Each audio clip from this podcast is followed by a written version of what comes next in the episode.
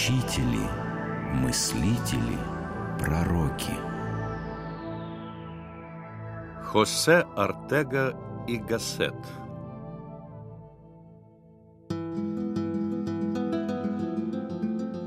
Хосе Артега и Гассет – один из философов, который сильно отличался от стереотипных представлений о мыслителях. Вместо трудночитаемых для обывателя научных трактатов он писал в жанре публицистики, печатался в газетах, журналах и читал лекции, которые потом собирали в сборники. И одним из первых был сборник «Что такое философия?». Что он будет отвечать? Да, не знаю. Профессор, а, так что же такое философия? М? Может быть, у кого-то из студентов есть предположение? Спасибо, но... А юноша в клетчатой рубашке. Как вы думаете, что такое философия? Может быть, философия — это познание универсума? Ну, отчасти вы правы. Универсум – это огромное и монолитное слово, которое, подобно неопределенному широкому жесту, скорее затемняет, чем раскрывает все имеющееся. Итак, философ, в отличие от любого другого ученого, берется за то, что само по себе неизвестно. Интересно. Артега читал лекции в Мадридском университете 18 лет, с 1908 по 1936 годы. Они пользовались неизменной популярностью. Сам профессор был счастлив, что его лекции слушали столь начитанные студенты, ведь образование самого философа было довольно посредственным. В восемь лет родители отдали мальчика в иезуитскую школу. Такие учебные заведения славились своими педагогами во времена Декарта и даже Вольтера, но к концу XIX века, да еще и в Испании, они не могли уже дать образование хорошего уровня. Восполнить пробелы в образовании частично помогало то, что он родился, как шутил потом сам, под печатным станком. Отец Хосе был писателем и публицистом, а мать – дочерью дипломата и владельца либеральной газеты. У них в гостях бывали депутаты, министры, и постоянно обсуждались вопросы политики, литературы, журналистики. А еще в доме была большая библиотека, в которой Ортега зачитывался Мапассаном, Стендалем, Гёте, Гейне, Шопенгауэром. В 15 лет Артега поступил в университет, но и там образование оставляло желать лучшего. В 1904 году он защитил докторскую диссертацию под названием «Ужасы тысячного года. Критика одной легенды». В 1908 Хосе сам начал преподавать, а через два года получил кафедру метафизики в Мадридском университете. Число его учеников и последователей быстро росло. Уже к началу 30-х годов под его началом образовалась Мадридская школа, оказавшая сильное влияние на развитие философской мысли в Испании и в странах Латинской Америки. А ведь когда Артега начинал свою деятельность, философии как предмета в испанских университетах попросту не существовало. 50 лет назад философия смела мечтать лишь о том, чтобы служить дополнением к научным дисциплинам.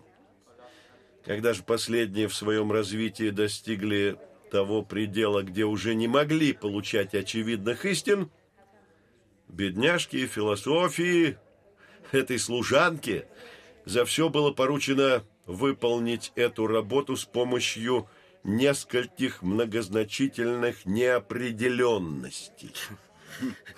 Но, но господин Артега, Да. раньше люди науки тоже пытались найти объяснение вещам, выходившим за пределы их познания. Да, правильно. В принципе, да.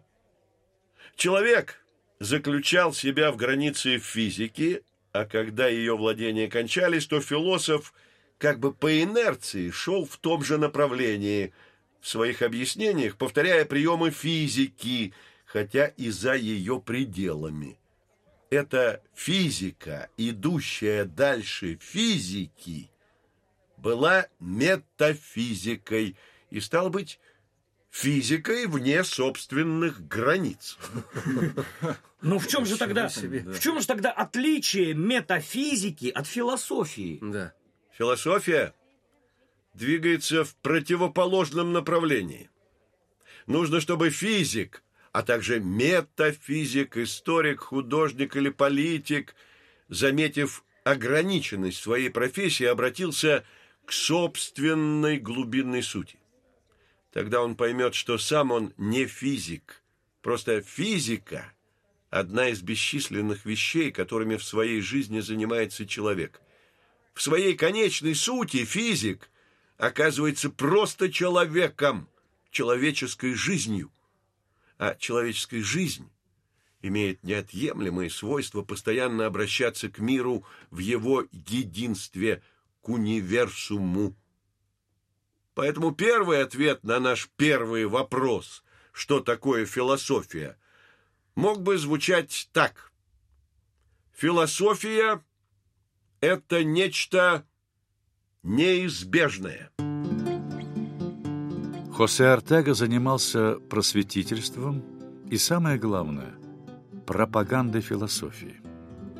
Им были основаны журнал и издательство «Ревиста де Оксиденте» – «Западное обозрение», существующий до сих пор. Там в 20-30-х годах публиковались лучшие произведения зарубежных философов и ученых. Именно эта просветительская деятельность и является причиной многочисленных затруднений при анализе собственной концепции Артеги. Не всегда понятно, где кончается комментарий Хосе к трудам того или иного философа и начинается изложение его собственных идей. Это да. Можно мне, господин профессор? Да-да. Скажите, а почему же вы сами не напишите серьезный трактат, в котором изложите все ваши мысли, как это делали многие философы до вас? Я начал публиковаться в 18 лет. Я твердо убедился, что представление испанцев или аргентинцев о чтении или слушании, за редким исключением, сводится к тому, чтобы э, скользить от непосредственного, мгновенно схваченного значения одного слова к значению другого и от поверхностного смысла одной фразы к смыслу следующей. Поэтому я решил в первую очередь нести просвещение.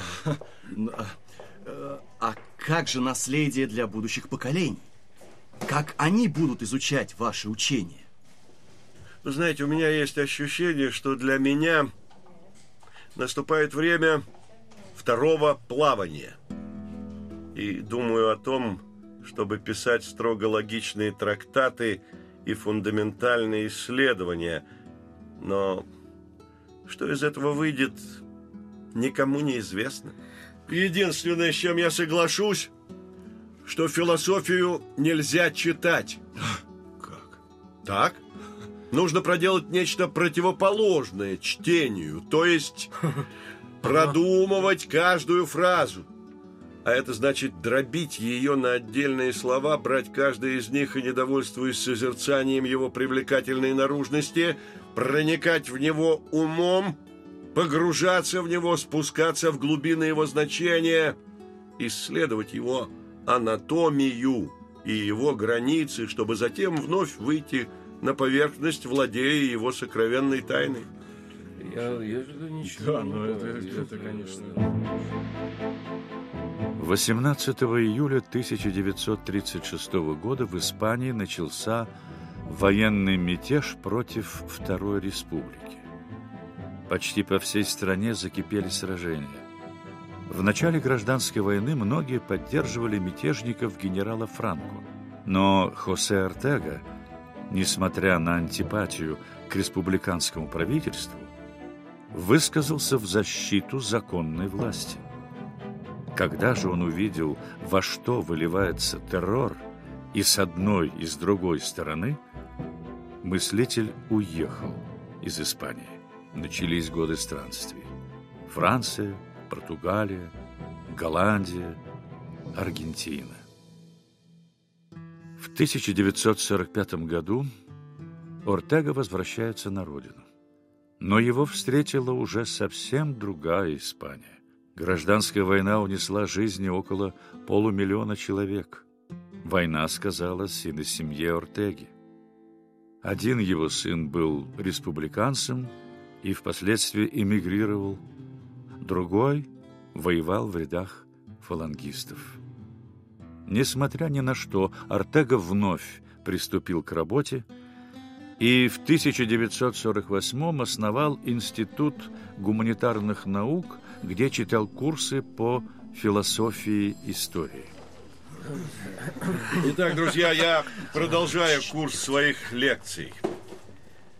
Вы обращали внимание, что в наши дни люди постоянно говорят о законах и правах, о государстве, пацифизме и милитаризме, об отечестве, о человечестве, о социальной справедливости и несправедливости, о личности, о коллективе и так далее и тому подобное. Ну, да, конечно. Заметьте, что все эти идеи, идея закона, права, государства, интернациональности, коллективности, авторитарности, свободы, социальной справедливости, если и не явно, то, по крайней мере, скрыто всегда включают в себя как основную составную часть идеи, социальную, общественную.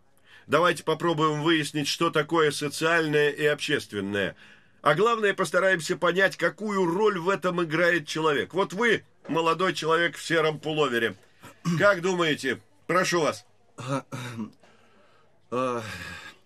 Мне кажется, когда люди рассуждают о государстве, войне и прочих вещах, которые вы перечисляли, каждый отдельный человек впадает в смятение.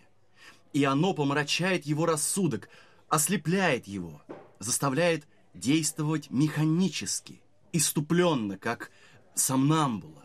Предназначение человека прежде всего в действии. Мы живем не чтобы мыслить, а наоборот, мыслим, чтобы выжить. И, думается, мне пора опровергнуть предшествующую философскую традицию, утверждавшую, что мысль во всех смыслах этого слова была дана человеку раз и навсегда, как некая способность, постоянно находящаяся в его распоряжении, дар, которым можно пользоваться легко и просто.